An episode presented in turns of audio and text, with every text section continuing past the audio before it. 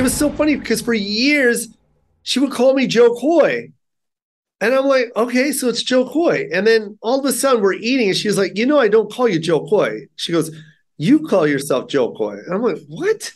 She goes, it's Jo Koy. The O H P Uncut Podcast with Cannon. What's up, Jo Koy?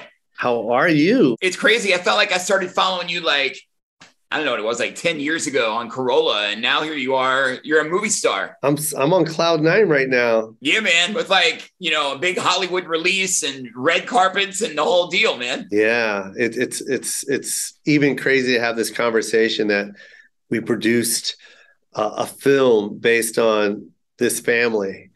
And, mm-hmm. and now we're, we're, we're promoting this to the world. I, you know, to say that it would never have been done, I was going to do it. But to say that it's being done on this scale is like, it's a dream come true. Now, this movie is kind of loosely based around the real you in a way and your real life son. How much input did he have into it, if any at all? And how close to true life is this?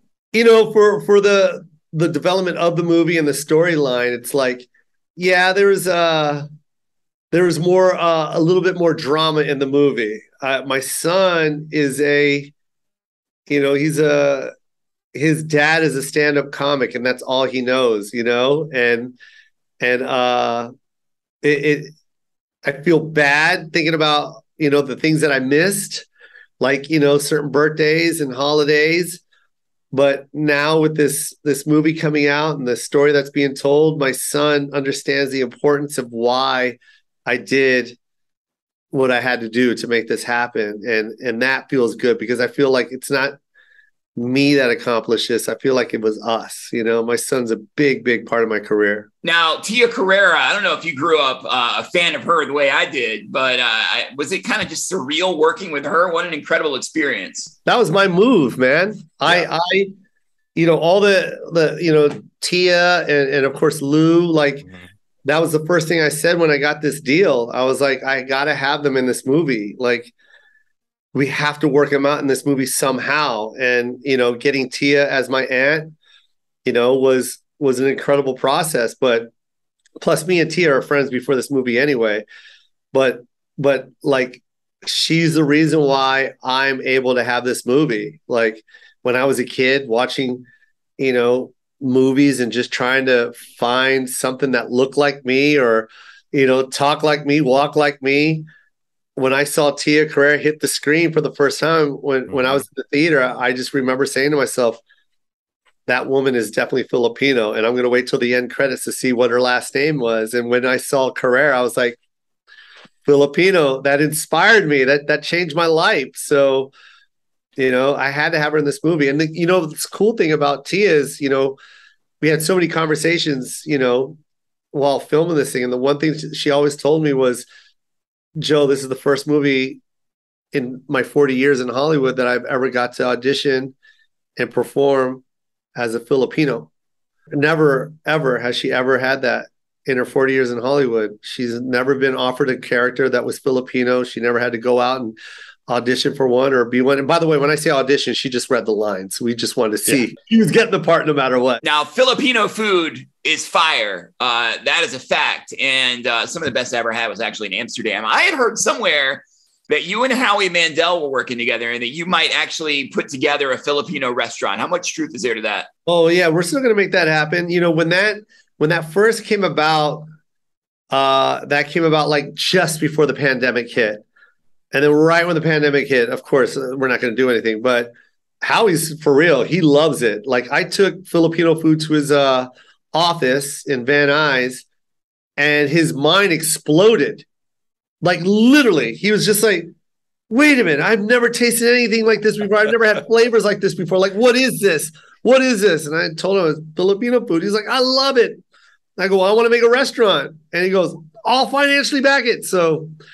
he's serious. He always calls me and says he's he's serious. So when when I when I can get a little little time and uh, and we can come up with a great concept, it's going to happen. Are there not a bunch of Filipino restaurants in L A? No, I mean there are, but there you know there's there's fusions and there's you know, there there's nothing like where it's like mainstream. You know, it's still for some reason on the come up, and and that's why you know, presenting our food in this movie was so important to me. That's why when we were shooting that table scene, I was in it. Like, I was like, that needs more sauce and that doesn't look fresh. And I was just like, I was like, I, our, we're about to showcase our, our food and I, I'm not going to do a, sh- a crappy version of it. I wanted to make it look the best.